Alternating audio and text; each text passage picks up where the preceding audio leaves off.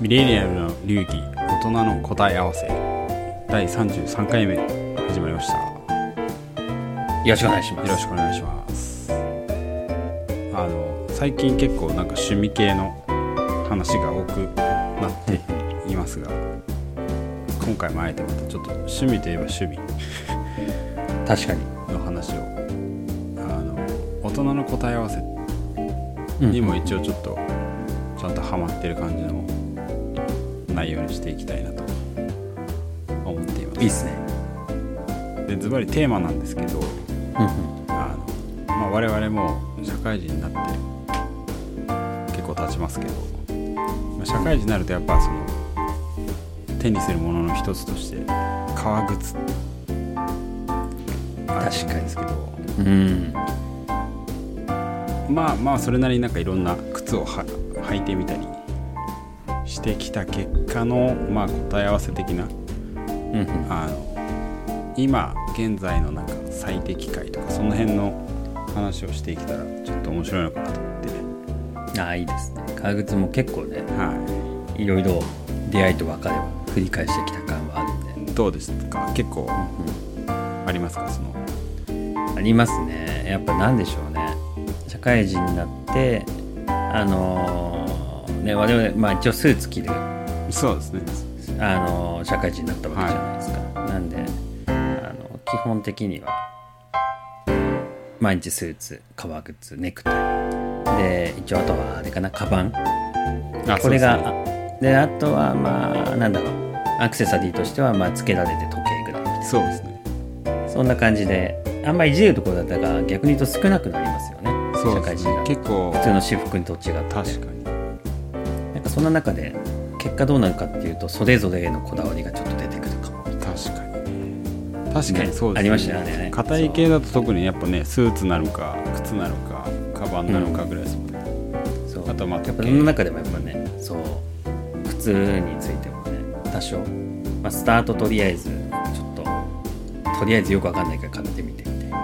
確かに。でちょっとずつなんかいいものとか調べたりして知って欲しくなって買ってみて。確かにで実を言うと最近は結構自分の中で答え合わせが第一段階終わってきては もうこれ系みたいな決めが決めど決め打ちになるようになってきたみたいな。い確かに。そんな感じはね結構ねやっぱり、まあ、あと、まあ、そこそこね社会人やってくるとね見えてきたところはありますね。なんかあれじゃないですか、ね、値段的なところで言うとうん。革靴って言ってもなんかこう私の中でなんか4段階ぐらいはうんあるイメージなんですよね。なんか私が最初なった時って一番そのまあ大学生時代の何かの時に革靴買わなきゃいけないみたいなでそうするとなんか1万円台ぐらいのうん第一段階あのあって。でなんかまあ就職して自分でお金を稼ぐんだったらもうちょいいいやつみたいななんか5万円ぐらいまで。み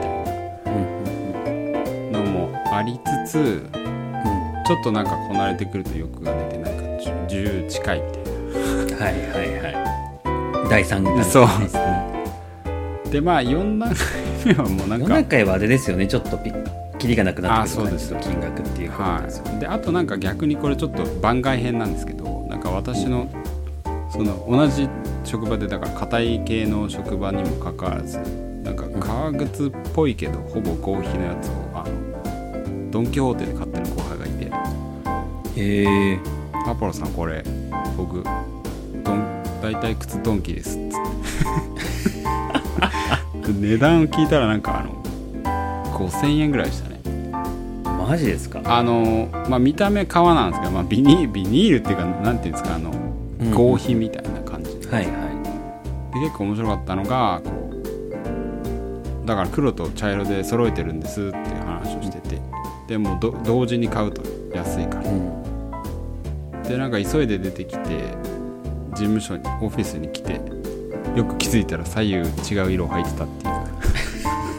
ぐらいもうなんかもう全く。ネタみたいになってるじゃまん、すっごい安いのもまあ、ね、あるあるにはありますね。5000円台、うん。まあ、ちょっと番外編ですけど。大体だから1万円台とかからちょっと1個上の5万円台とか。5万円以内まで。とかあと10万円ぐらい、10万。5万から10万の間。でもうでぶっ10万超え。ぶっていう。あーでもなんかイメージ通りですね。確かに。そういうランク付けができそうな。ですよね。でなんか割とどの価格帯もちょっと手を出しなんか個人的には出したことはあるんですけど。どうですか？ロッキーさんもそういうなんか変遷的な。そうですね。ロッキーはあの 第4段階は手出してないです。ああ 第4段階ってでもあれですよね。もう10もうビスポークみたいなその作るかうん。そうそうそうそうジョンロブとか僕のイメージも第4段階ってそうそうあのもう分かりやすいと有名な名前のやつかあの足型作って作ってもらうっていう世界はやっぱりあのそういう値段に行ったりしますよね。い、うん、だから僕は大体今のところ編成は分かりやすくもう本当に分かりやすく1段階で2段階3段階。っていうのを、えー編成してきて実を言うと今お気に入りのものについてははい。あの3段階目のあの前半ぐらいの値段のもあのに結構今あの出会っちゃ出会ってしまってお気に入りで落ち着いていいですねなんか。それぐらいのまあまあそれなりにね大切です。はい、安くはねないですんでね。結構あの手入れして長く履くつもりでねあの使ってますけど、どうですか？その形とかうんうん。材質とかもいろいろあるじゃないですか。まあ深い話をしたらこう作り方とかうん。あると思うんですけど。僕はあのこれ結構分かりやすくちゃんと変遷まああのなんだ10号って経験してきてて、はいまあ安い一番第一段階のやつもね別に変なあんまり5000とかそういうんじゃなくて。ドン・キホーテ12万のものから。そうそうそうそう。スタートしてるんですけど僕ね一番結構形はいはい。で革靴っていろいろあるじゃないですか。はいはい。あの有名な形とかだとあのストレートチップみたいな、はいはい。あのちょっとなんだ。あのまあどちらかというとフォーマル寄りって言われて結構シンプルだけど横に一本線が入ってるぐらいそうそうそうそう。であとウィングチップがあったりとか、はい。なんかいろいろなんかいろんな形があるんですけどそれもそれぞれいろいろ一通り経験してきたりとかしていてで派手なのからね。まあ言えばあの装飾が多いから少ないのがね。メダリオンみたいな。きましたね、うん、あそうそうメダリオン。あの穴がブツブツ開いてるやつですよねでそんな中でいろいろ履いてきた中で形？見た目の中ではあのー今。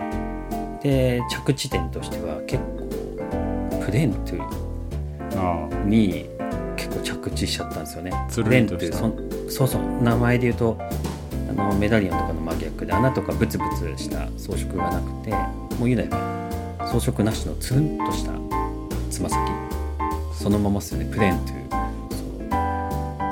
まあストレートチップすら横線すら入ってないっていう。何にも入ってないんですよ。ねっていうやつに今結構落ち着いちゃってきてますね。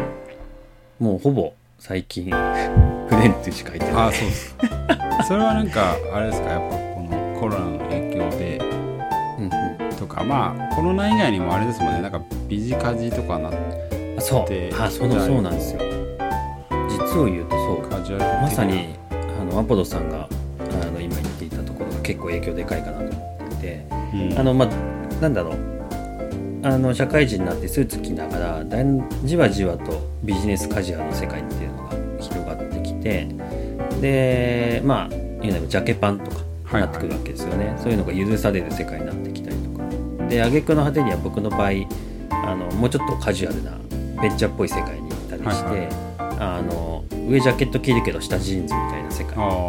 とか、まあ、あるじゃないですか、はいはい。ああいう世界とかになってくるわけですよね。でその時に、まあ一言で言うとスーツでもあのジャケパンでもあのジーンズジャケットでもあの全部で使える。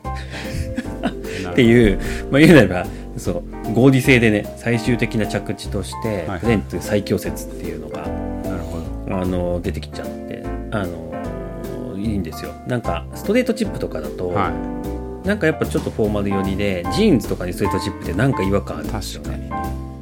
そう。なんかちょっとかなんかなんだろう。なんか合ってないかっこよくない。赤抜けないっていうか、はそうスーツでねビシッと決めてたりとかするとねかっこいいですけどね。ですけどね。で逆になんかウィングチップとか装飾ある革靴とかメダリオンとかってこれもよくわかんないですけど逆にカジュアルな服装にあんま合わない気がするんですよね。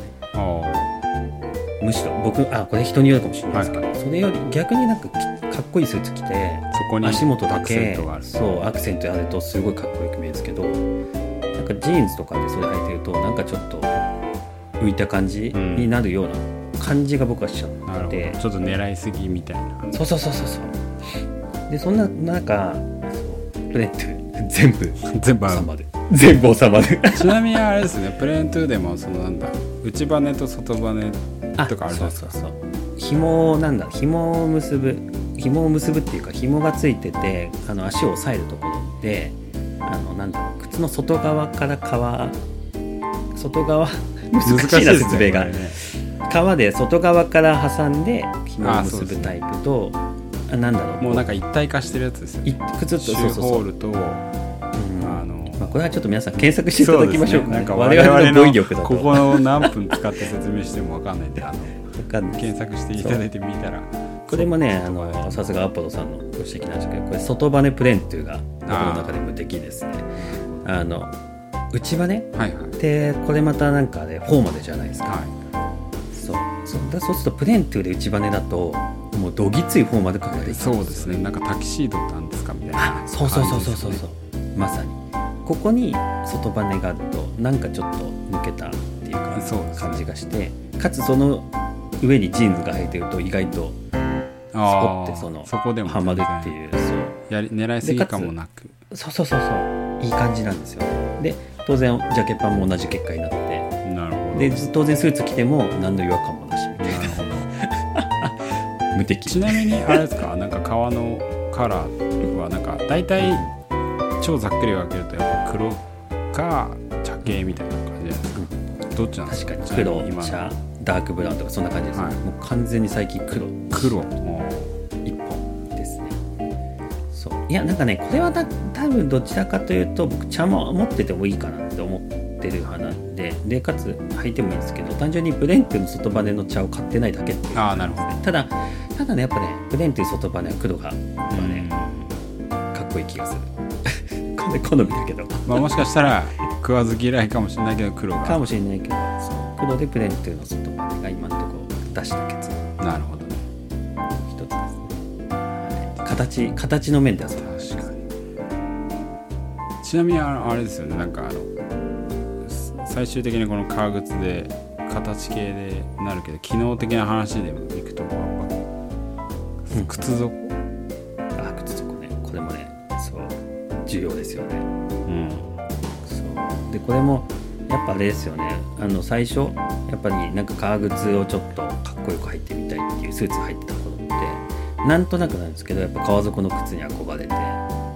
ああそうですね。あの底？そこまで全部革？そこまで革の靴を履いてたことあるんですけど今ねあの革底の靴絶対買わないですあそうですか。なそれはやめちゃいました。なんで。はい、あの履き心地がゴムがゴム底の方がいいからですね。ああなるほど。あ履いた感触がいいっていう感じです感触がいいかな。そうですね。まず滑らないじゃないですかかまあ確かに、でもう一つはやっぱりちょっとあのクッション性っていうか、うん。ある感じがするんでグリップもいいしクッション性もあるんで歩いて履いてて疲れにくいのがどっちかって言われたら革ゴム底。うんがしますね。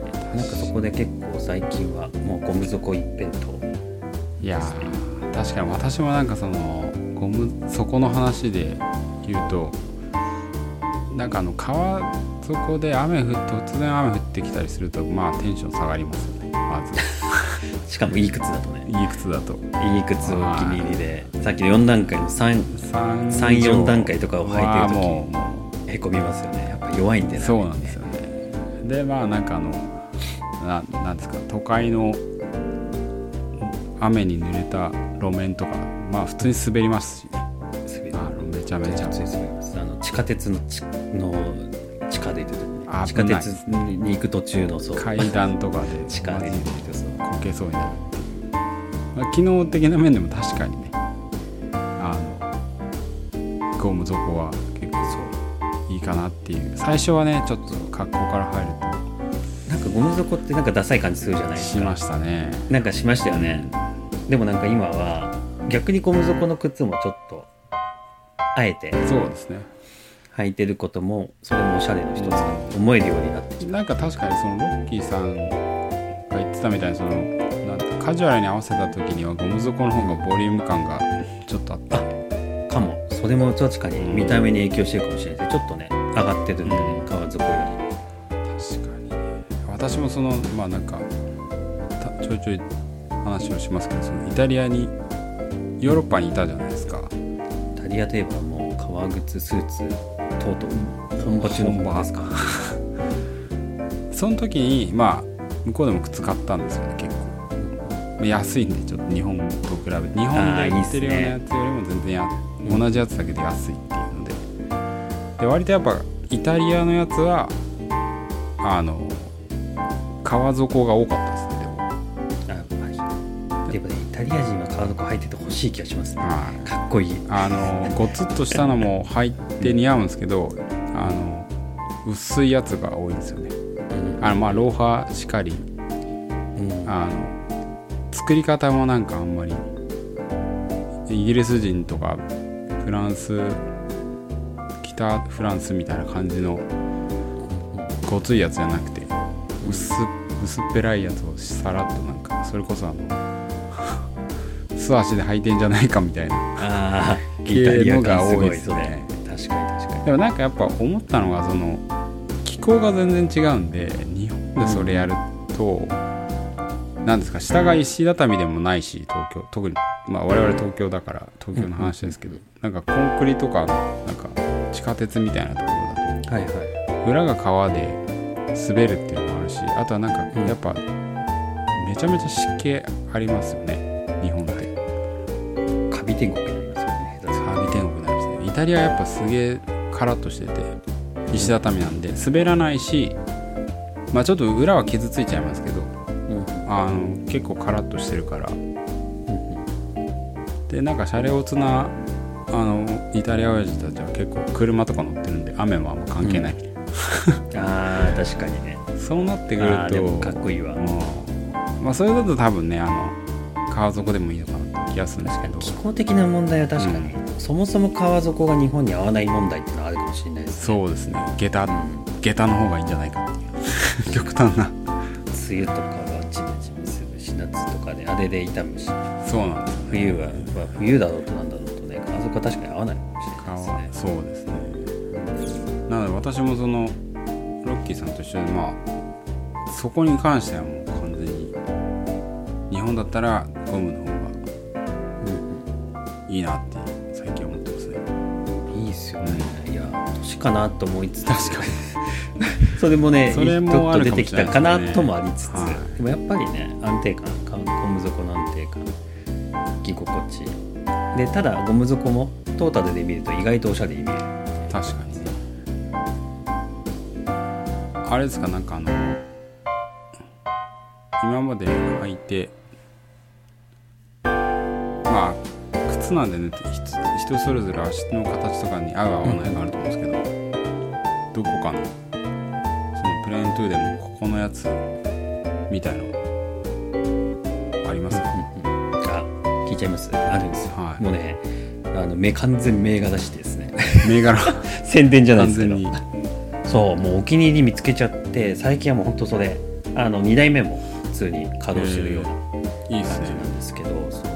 あのメーカーは結構有名なところのであのねおしゃれな人もたまに入ってたんですけどパラブーツっていうはいはい。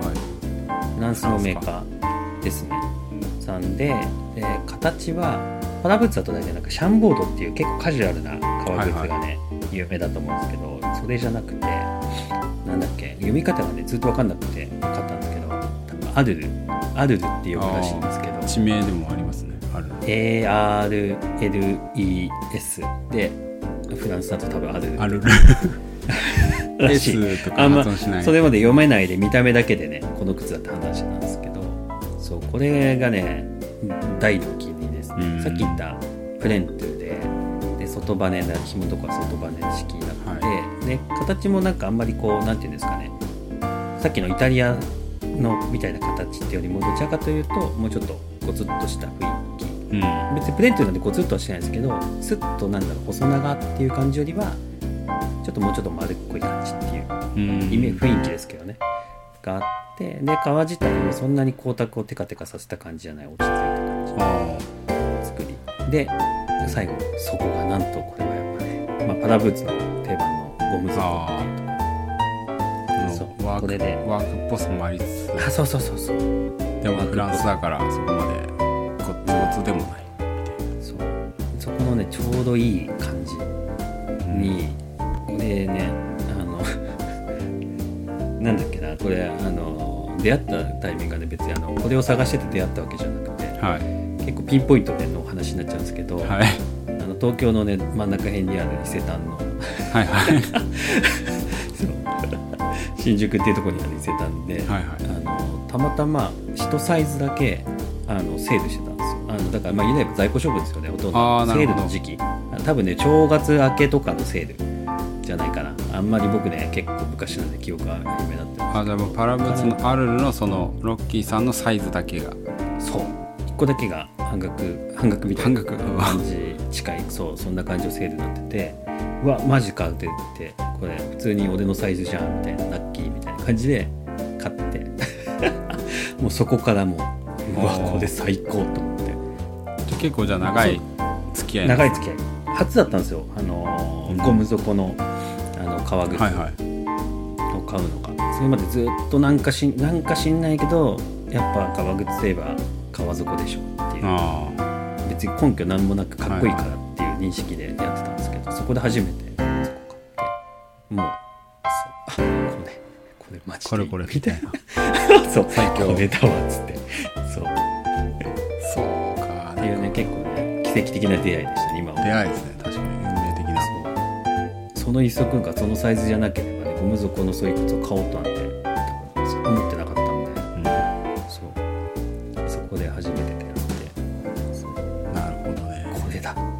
探し求めていたみたいな。いいっすね。そうあれはね結構ね僕の中でいまだにあの記憶蘇るエピソードですね。うん。勝手な個人的な。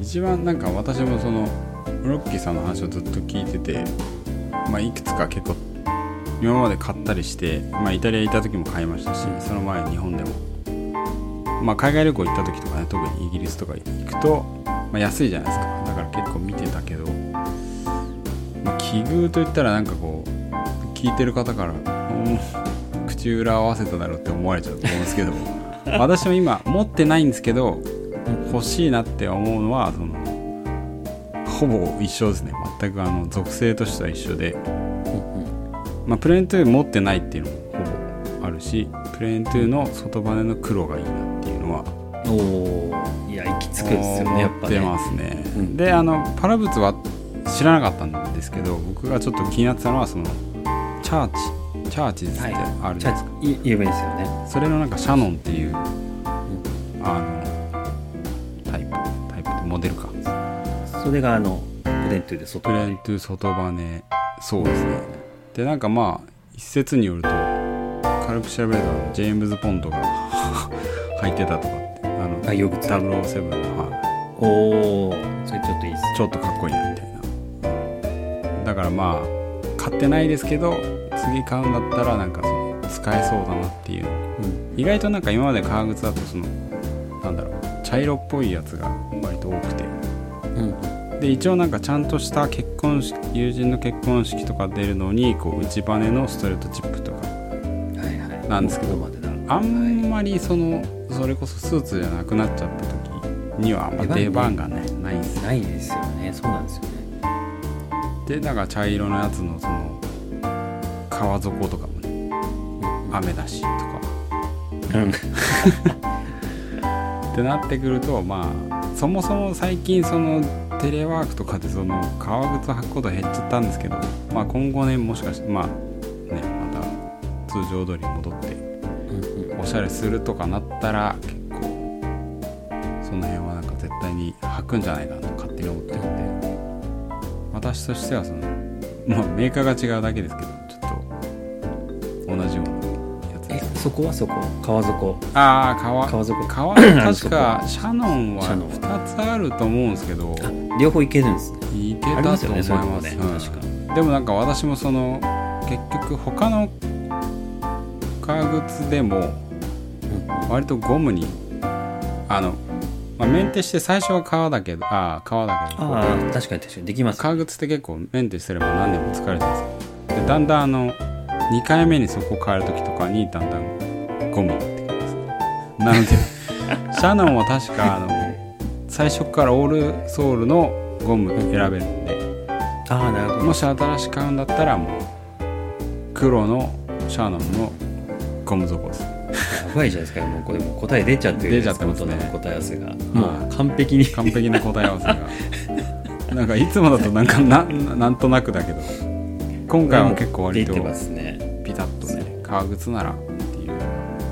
プレーンって外バネで日本でやるならゴム底がそうですねやっぱね日本。現時点我々がここまで経験してたときたところだとそうですね。としては。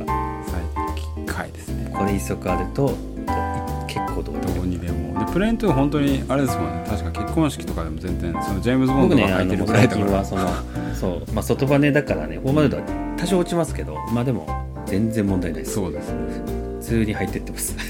はいって言ってますね。であのプレーンっていう自体がねそうあ結構そうですね。イギリスとかでもフォーマルであのなんか前調べた時にそのベッカムっているじゃないですかサッカー選手はいはい。ベッカムもなんかその誰かの結構有名な人の結婚式に呼ばれて行った時の写真がプレーントゥの外バネだったんですよ。